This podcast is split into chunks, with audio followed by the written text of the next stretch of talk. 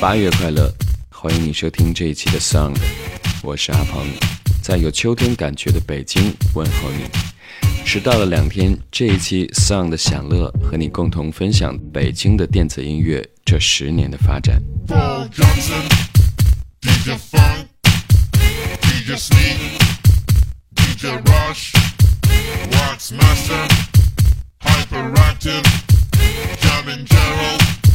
Brian Wilson,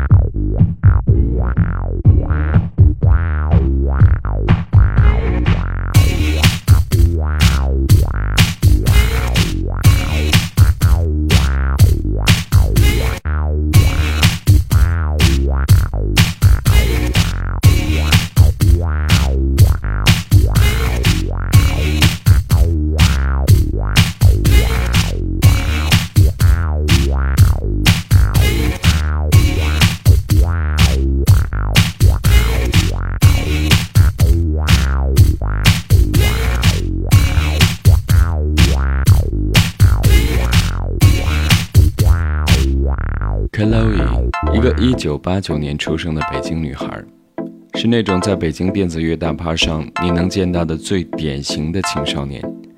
当有了免费的香槟时，他会告诉你一切。不过，Chloe 早早就看穿了这些被舞曲音乐掩盖住的所有假象，从来就没有永恒。自古的道理，放在北京电子音乐这十年的发展当中，再合适不过了。回首十年之前，北京的电子乐刚刚开始迈出自己的脚步。如果我脑中的日历没有被太多的酒精所浸透，那大约是1997年、1998年前后。那些以雏形面貌出现的电子音乐活动上，几乎有一半的老外，和另外一半几乎全是由北京摇滚圈外加亲朋好友组成的观众队伍。人们在高高的 DJ 台面前，像参观乐队演出一样，看着 DJ 是如何神奇的将两张唱片的音乐连在一起，并且没有裂缝。有位著名的老炮这样说：“DJ 就是一个技术活儿。”那会儿北京的电子趴就是这么好玩，场地没有那么多，DJ 也就那么几个，有代、小翁，他们算是先驱吧。也是北京电子乐活动最初的策划者。人们当时只是兴奋于这些完全风格不同的演出当中，没有任何人质疑它会变得无聊或者充满别的味道。注意，这是十年之前，参加各种舞曲活动的人都是冲着音乐去的。他们会在派对结尾的时候呼唤 DJ 放上一曲《Born Sleepy》才肯离去。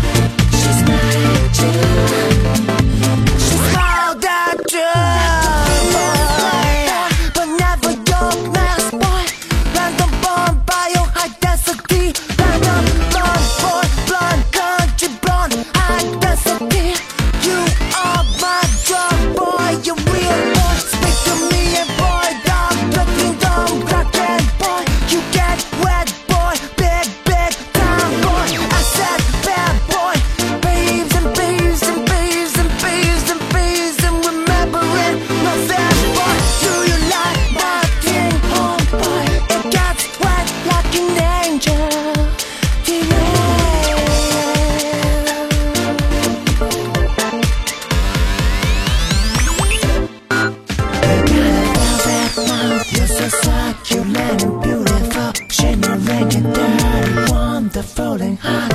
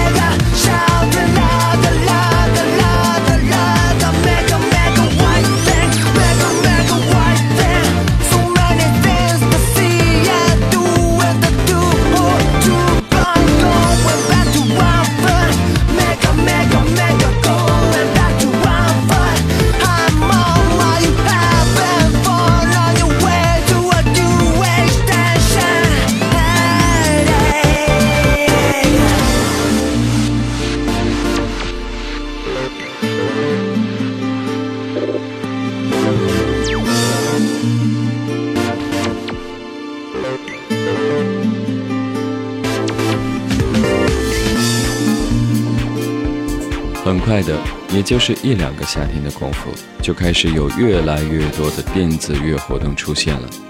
当时的北京还没有一个真正意义上的商业夜场，人们还是四处打游击，从酒店俱乐部到长城脚下，从牛气哄哄的藏库到铁将军把门的甲午十五，从传奇的八十八号到少有活动的 CD Cafe，从短命的 Orange 到临时的快绿，直到日坛南门的 FM 出现。北京在千禧年之后，才有了属于自己的俱乐部文化的雏形。北京的俱乐部文化在一开始的时候，总是以音乐为核心的。回顾那些吸引人们前去播撒汗水的重要派对，每一场都是因为有重量级的 DJ 到来，人们才倾巢而出。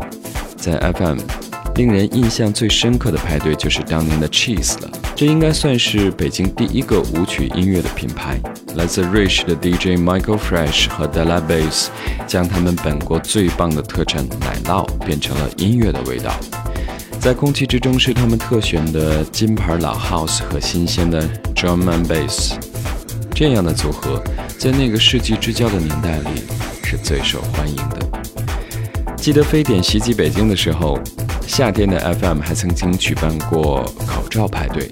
说是口罩派对，其实并不是组织者的想法，不过是在非典期间，一群戴着口罩在地下室舞池当中疯狂跳舞的人，足可以显示音乐对于他们的魅力。不过这个时代的北京俱乐部场景仅仅停留了一个短暂的时期，原因很简单，在有越来越多的人参与进来之后，这个群体需要赚钱了。商业夜店在北京最开始出现的时候，还曾经被视为是注定失败的做法。当年的众多的舞曲活动组织者都觉得这会让他们的活动变了味道。不过没过多久之后，大家纷纷寻找到了自己的归宿，各种独立的 DJ 活动也都出现在了所谓的商业场子当中。原因很简单，可以赚钱，有人买单。各色舞曲活动的推手不再靠卖门票为生。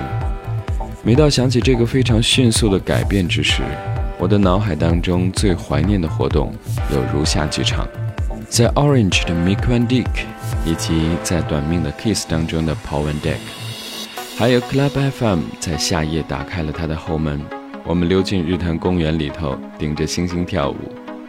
在他们结束的时候，北京的俱乐部文化开始第一次硬件革命，当然。音乐的品味也开始转向了不同的方向。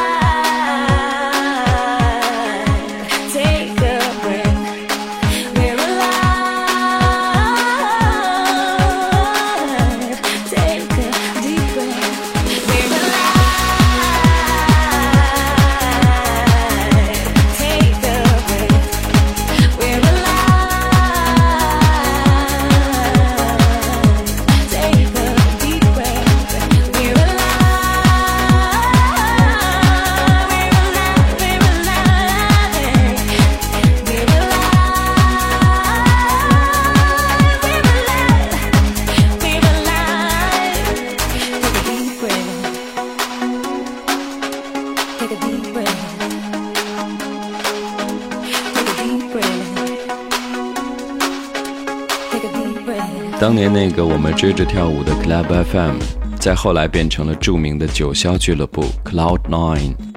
这个名字是个非常有趣的词儿，它的英文原意是“云上的极乐世界”，放在中文当中又恰好与九霄云外暗合。每当人们谈到 Cloud Nine，差不多都是有关北京最疯狂的电子乐派对。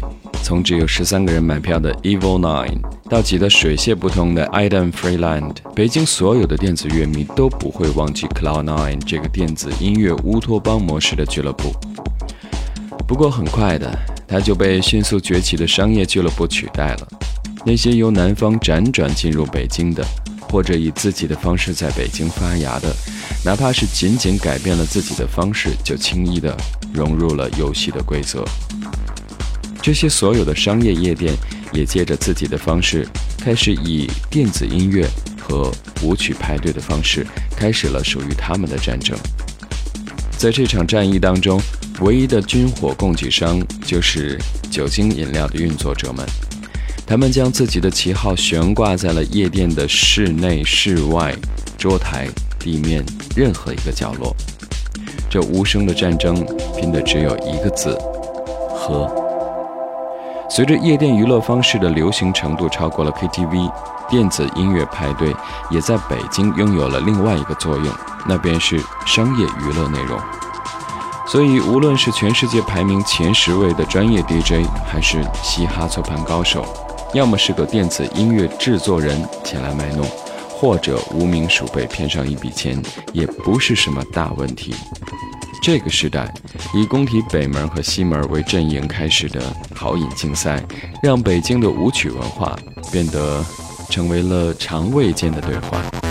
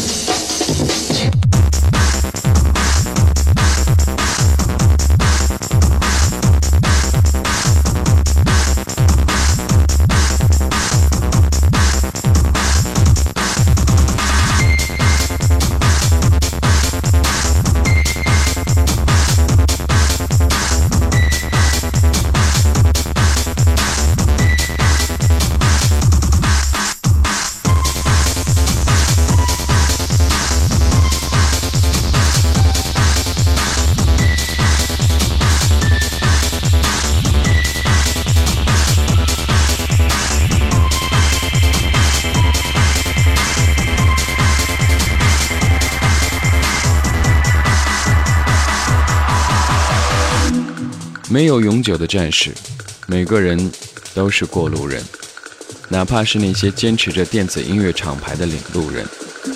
从 Cheese 开始，到中国打气工厂，再到 Mars，或者试问一下，还有谁记得 Lotus 和 Goldfish 吗？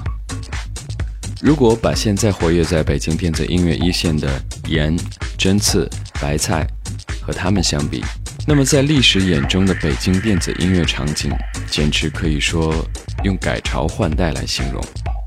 如今的北京已经将商业夜场和推广舞曲文化的 club 清晰地分了出来，在音乐和国际造访 DJ 的选择上也大相径庭。商业夜场永远是嘻哈音乐和商业 house 舞曲，而像白兔、灯笼这样的场所，则沿用了欧洲的成功方式，推广着国际化同步的舞曲文化。北京资深的电子音乐力量也开始了不断的更新与人才供给。每年的年度新年倒数的研 Party，就是这样一次本土电子音乐势力的盛会。老一代 DJ 们大多转业或者找到了一片属于自己的天空，年轻人开始尝试不同的尝试，组建厂牌、推广活动、整日换歌，差不多就是这样。北京的夜场里，如今再也找不到几个死磕式的跳舞战士了，他们连我都划进了老炮儿的范畴。看来这十年的光景，的确已经走完了。从来就没有 immortal，在舞池中，你要么迷失在不纯粹的可乐中，要么被酒精带的轻飘。从来就没有 immortal，在夜晚出动，你未必能在北京这座熟悉的城市中找到回家的路。 Au tout début, il y eut un son. Le musicien survint, le prit, le laissa partir. Il le reprit et le laissa couler entre ses doigts. À la fin du temps, il y a le tempo. Et au fond du temps, c'est l'instinct de la basse, la basse, la basse, la basse, la basse.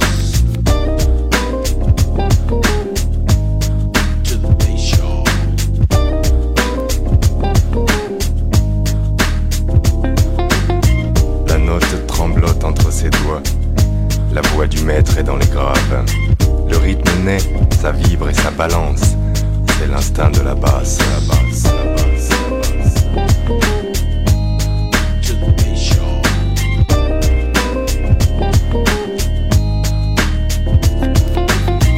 la ronde dame épouse sa hanche. Elle se trémousse, elle se déhanche. Elle est maîtresse du tempo. Pas pointé, glisse et résonance.